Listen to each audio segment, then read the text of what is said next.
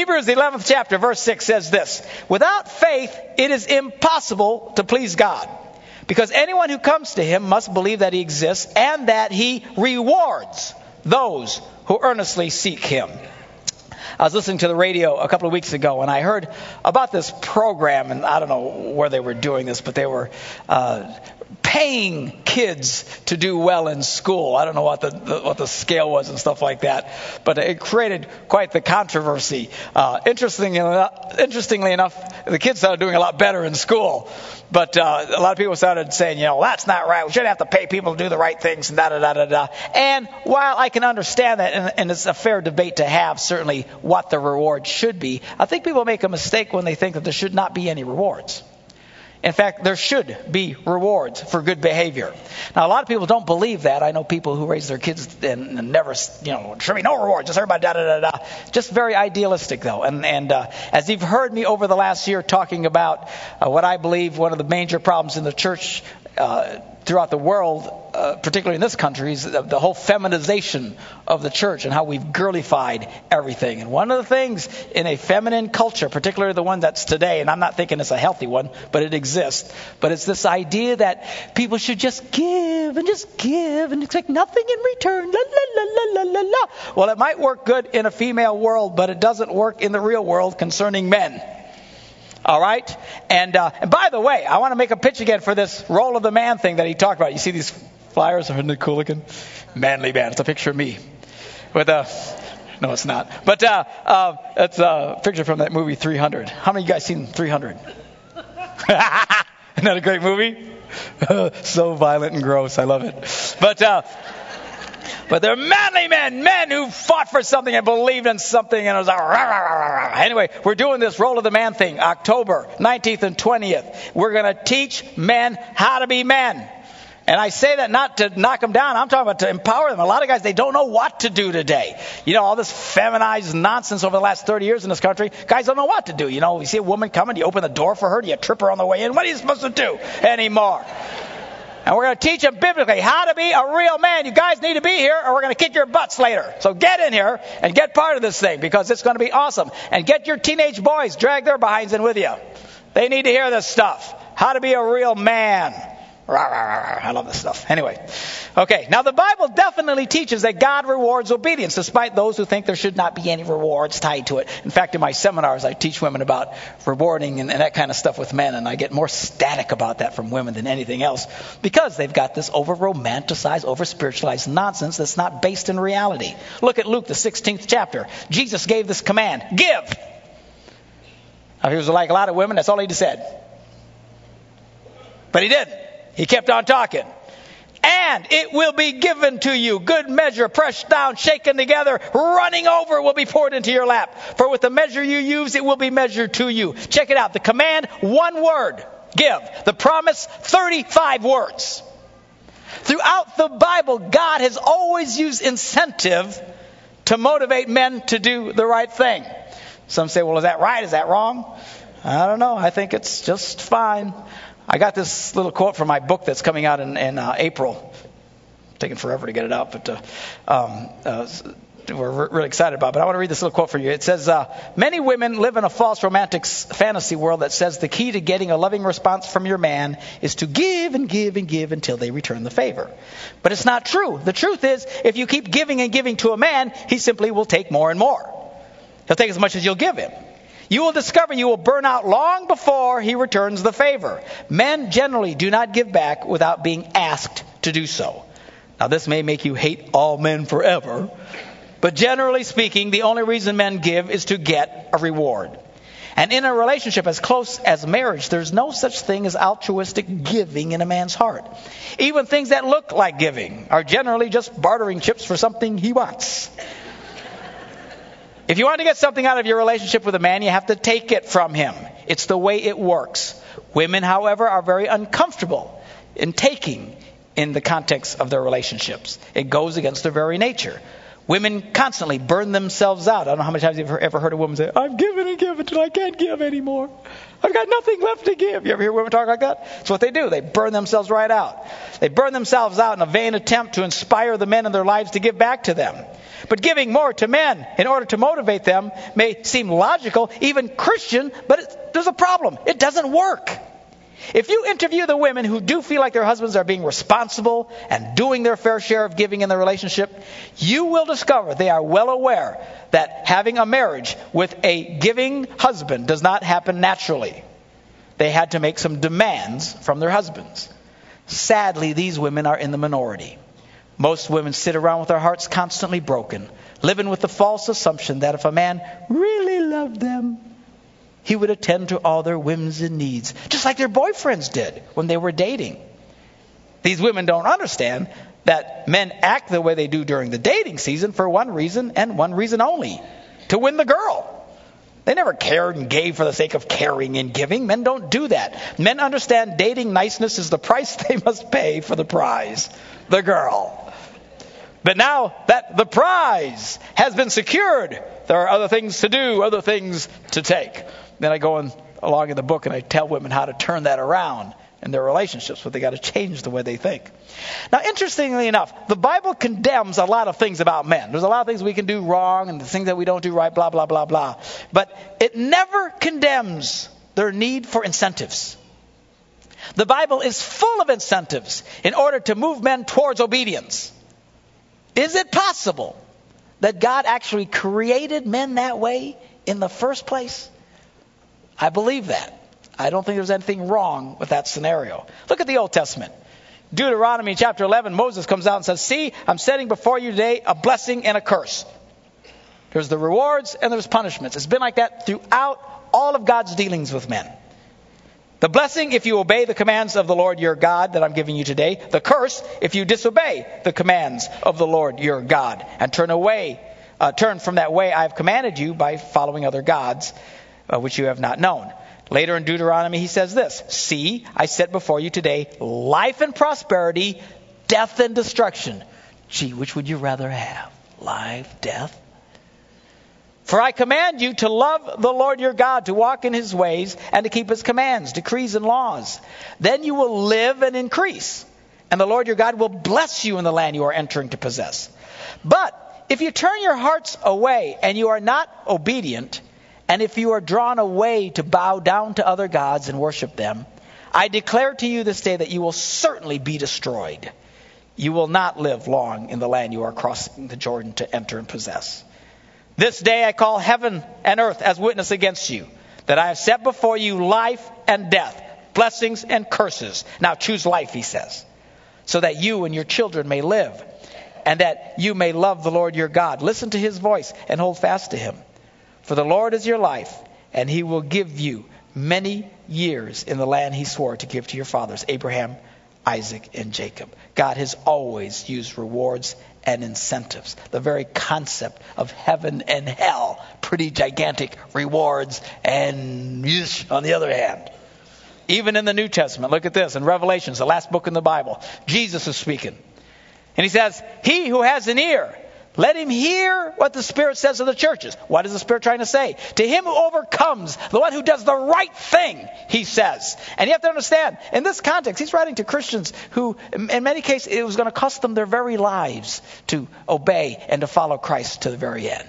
He called it overcoming. And to those who overcome, what was the reward? I will give the right to eat from the tree of life, which is in the paradise of God. Later on in Revelations, to him who overcomes and does my will to the end, I will give authority over the nations. Later on, he who overcomes will like them be dressed in white.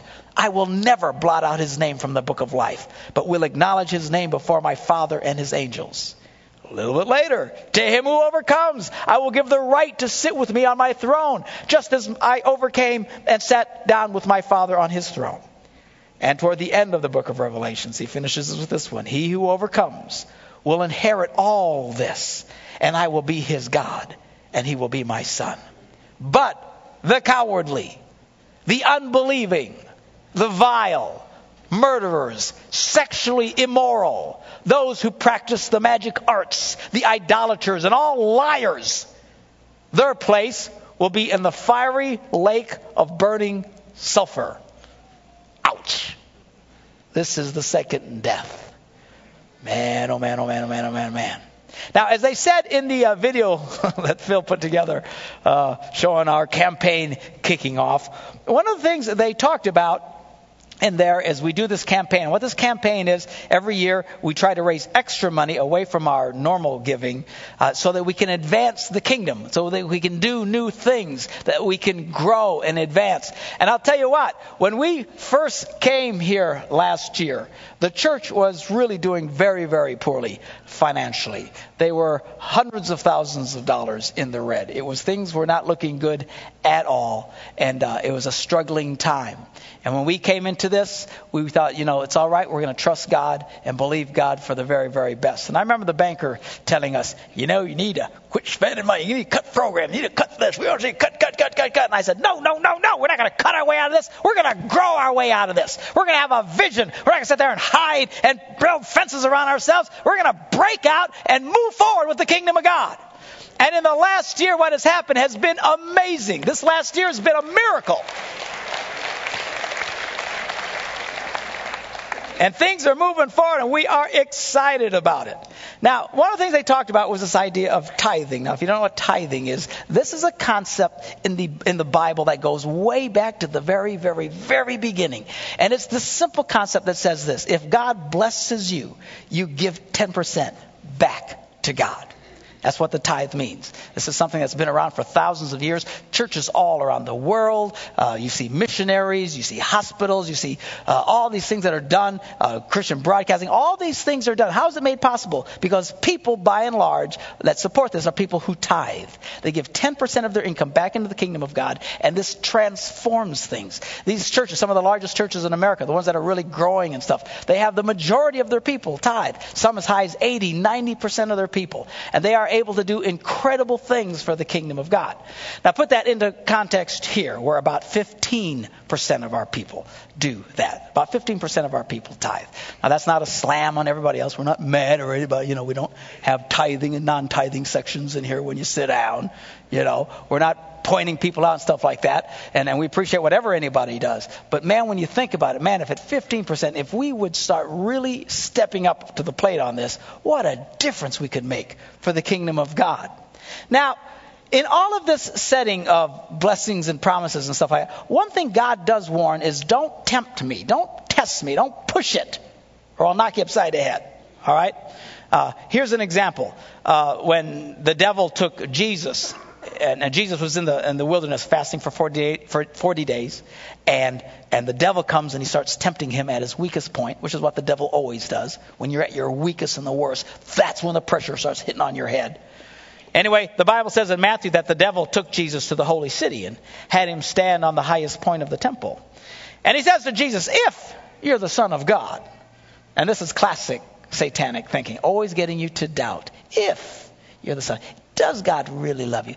Were you really born again? Does God really care about you? Those, those are the doubts that fill your head when you're struggling the most in your faith.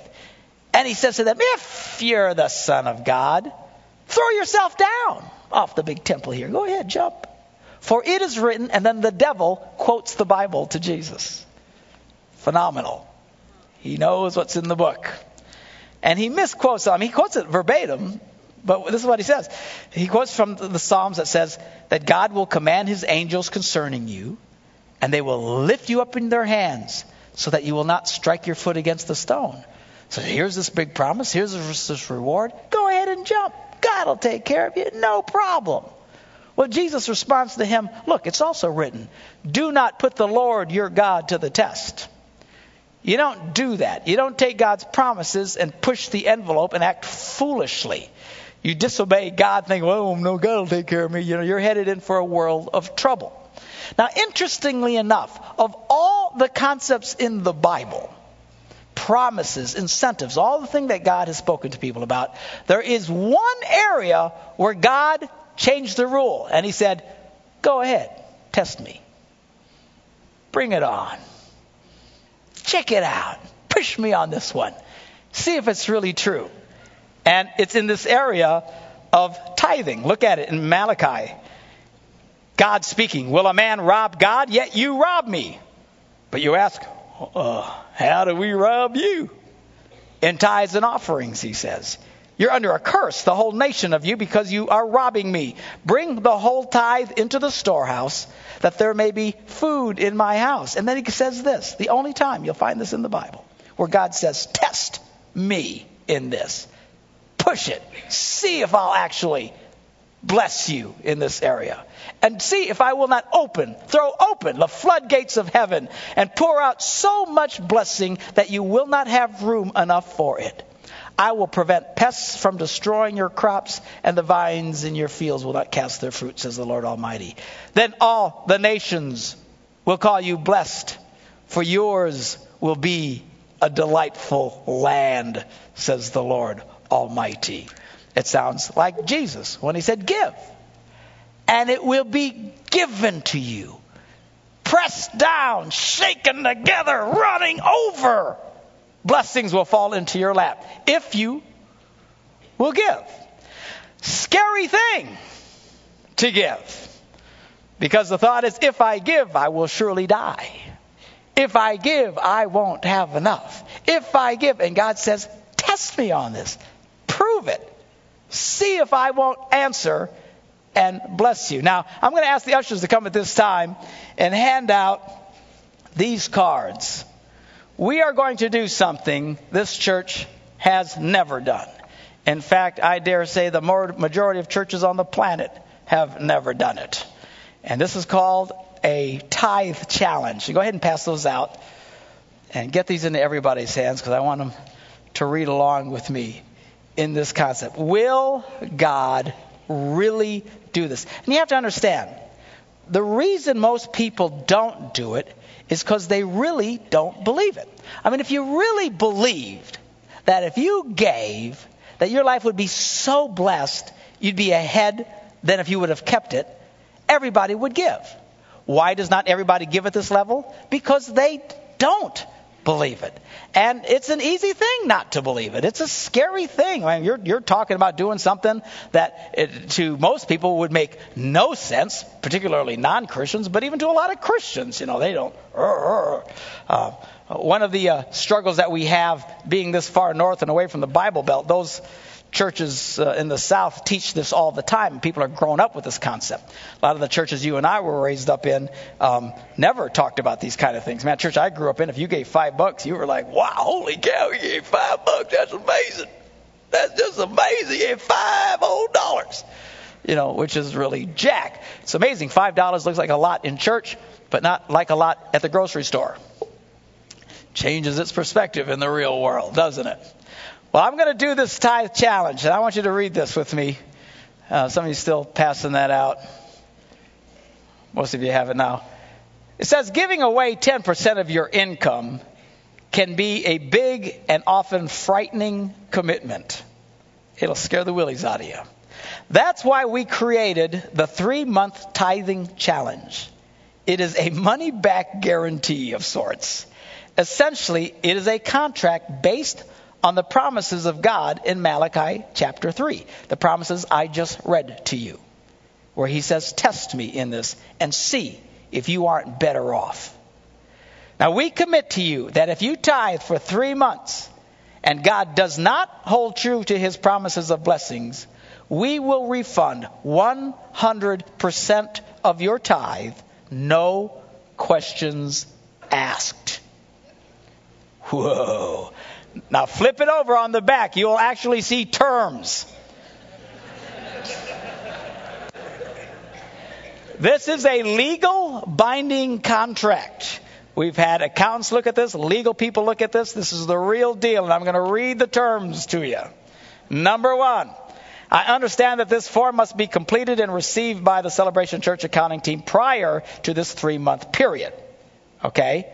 And number two, I understand that my household qualifies for this because we have not been tithing for the last six months. So if you've already tithing, this doesn't apply to you. This is for new people who've never done this, who just flat out, man, we've never done anything like this. We would, whoa, that would be tough to do.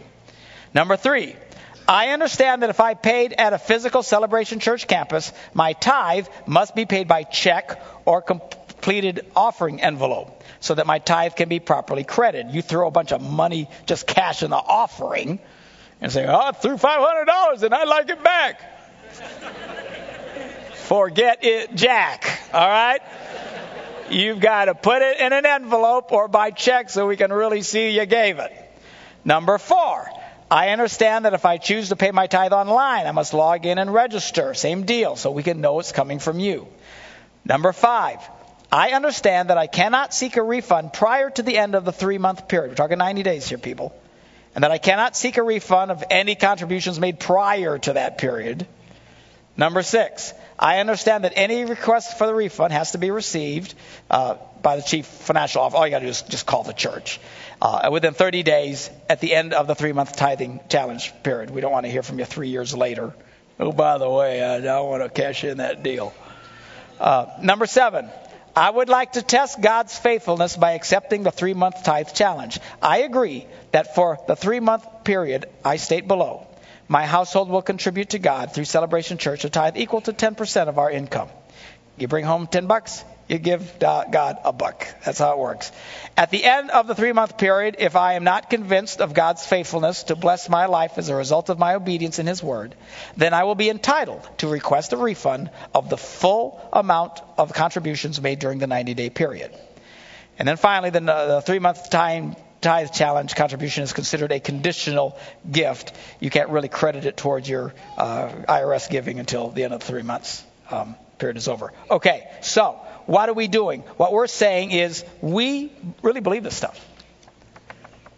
We believe it. See, it's one thing for churches to say they believe it, but then they don't back it up. I'm telling you, we'll back it up. You do this, and your life is not better that you're not actually ahead financially, that you're blessed, that things seem to be working for you, that you actually seem to have more money left over than you did before you, you did this. I'm telling you, there's a difference between being blessed and not being blessed. You ever felt like you were not blessed or cursed, where everything went wrong? No matter how much money you made, you never had enough. No matter how hard you work, you're always in a hole. Things are always breaking. The refrigerator broke down. The car thing went out. We didn't know that was going to happen. La la la la la la. Anybody ever been there before? Lousy place to live. I'm telling you, when God blesses you, things start going right for you. You say, Do you believe it? I do. The question is, do you believe it? Test me, God says. Check it out. Try it out. You say, well, is it possible that I won't be better off? Yeah, it's possible. It is. There's sometimes extenuating circumstances. If you're doing something that's just canceling all the blessings of God in your life and you still give, you, you may not be blessed. You know, for example, you're an axe murderer and you tithe. God, God probably won't bless you. now, if you ask for your money back, we don't think you're an axe murderer, but you know what I'm saying, okay? Uh, and, and sometimes you also have to, have to consider this. Sometimes God intentionally doesn't bless people for a reason. He wants you to change your life, wants you to start doing something different. And you can even be in a state of faith and have that happen to you. I'm telling you, if God would have answered all of my prayers for financial blessings, I would not be in the ministry today. You wouldn't see me here. I'd still be in my business, making money like a drunken monkey, having a great life, tithing. wouldn't be in the church. Why? Because things would have been going great for me. Sometimes God uses the fact that all, everything starts drying up, like in our thing. We felt forced back into the ministry because everything else was just drying up on us. You say, will God do that? Well, yeah, sure. It's like when Elijah was in the Old Testament. The Bible says he was uh, hanging out in this place. There was a tree, nice tree to sit under, and this nice river of clean water. And the Bible says birds every morning brought him food. Check it out. I mean, what a great gig. You're hanging under the tree, the water's there, birds are bringing you cheeseburgers. Life is good. it's a beautiful thing, right? Well, then one day, the river dries up and the birds quit coming. Suddenly, Elijah felt led to move. Interestingly enough, God didn't say anything to him. He could have there. Some people are just dumb as bricks. You know, they keep fighting it. You know, I'm just going to keep doing it. I'm trusting God. I'm trusting God. I don't know where God is. You know, and then you die. Sometimes God is drying up your world because He wants you to change. Okay? So that's a possibility as well. But I'm telling you, those are the exceptions. By and large, you do this, God will bless you. Because God's promises are true. We believe it and we'll back it in writing. So you consider this. Now, you know, you might need a little time to, to, to take this in this morning, but we're going to be talking about this over the next month, encouraging people. Step it up. You've got absolutely nothing to lose. You can't possibly lose on this deal. If what I'm telling you is not true, you just get it all back. No one will say a word. I will never know. I never know anyway. Don't ever tell me who does. She never tells me any of this stuff, you know, because because I don't I don't want to know. I just intentionally don't want to know.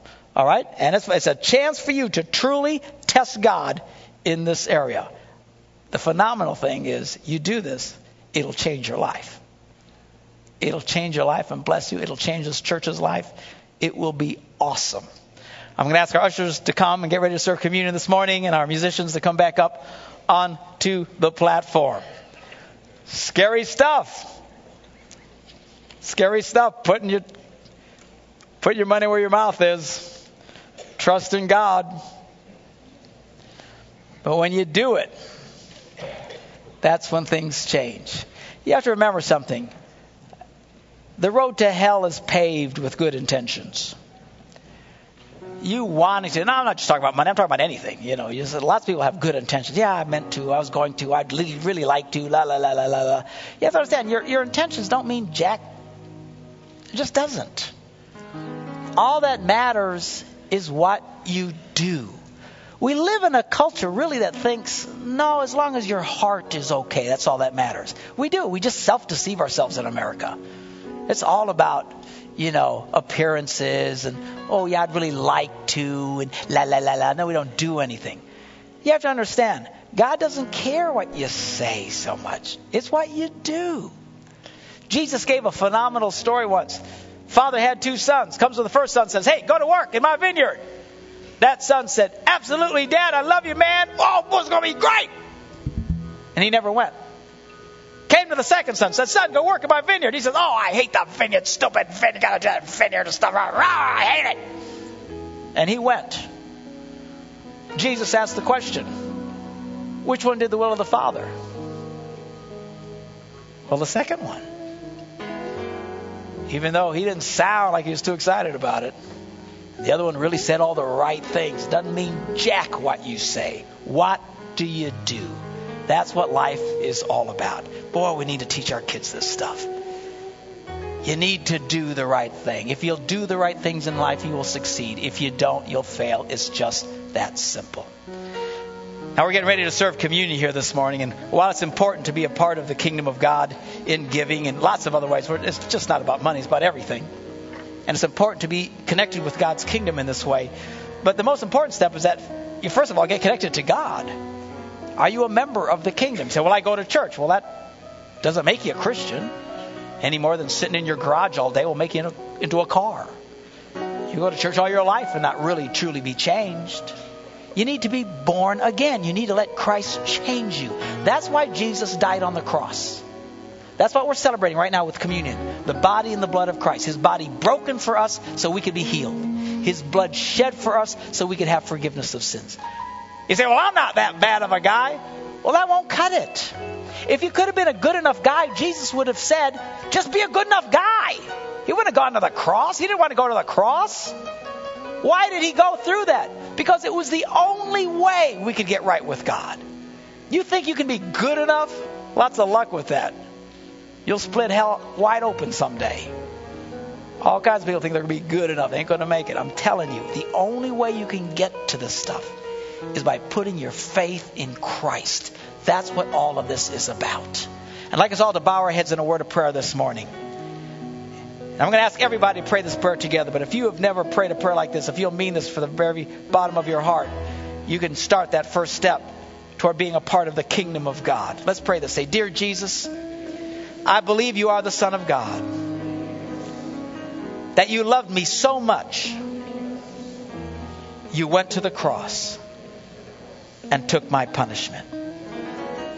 I ask you to come into my heart and forgive me of my sins. I now surrender my life to you. Amen.